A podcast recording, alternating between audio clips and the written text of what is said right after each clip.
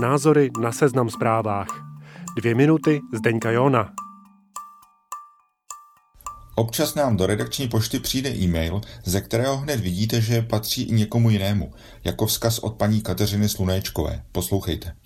Vážená redakce, vím, že tato e-mailová adresa slouží k zasílání podnětů ke zprávám, ale já nemám, jak jinak se vyjádří k výrokům paní ministrině Šilerové.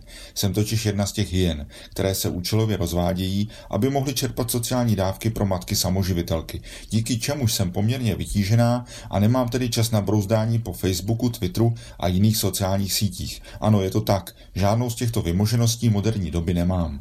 Chci vám poděkovat za komentář k výrokům paní ministrině a za zastání se matek samoživitelek. Sama jsem skoro čtyři roky rozvedená a starám se o dva syny. Chodím do dvou prací, odvádím daně, platím sociální a zdravotní pojištění a to jen proto, abych nakonec byla označena za parazita společnosti a zařazena do skupiny dávek čerpající menšiny.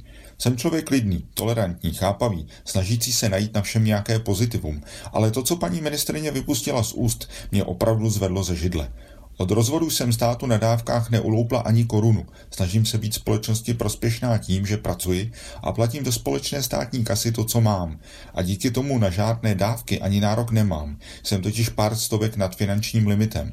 Kdybych zůstala doma na podpoře, mohla bych čerpat velké spektrum dávek. Finančně bych se asi dostala nad svůj současný příjem, ale hamba by mě fackovala. Období karantény bylo těžké pro všechny, nedovolím si posuzovat, pro jakou skupinu to bylo náročnější. Za sebe jen vím, že zvládnout práci, domácnost a distanční výuku dvou dětí bylo peklo. A to jsem ještě jedna z těch šťastnějších, které bylo umožněno pracovat z domova. Finanční odměnu nebo kompenzaci za mé pedagogické dovednosti rozhodně nečekám. Prostě taková situace nastala a museli jsme ji všichni nějak zvládnout.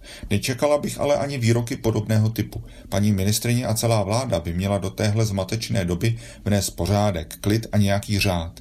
A nedělat v nepořádku ještě větší nepořádek a vyvolávat svár a závist.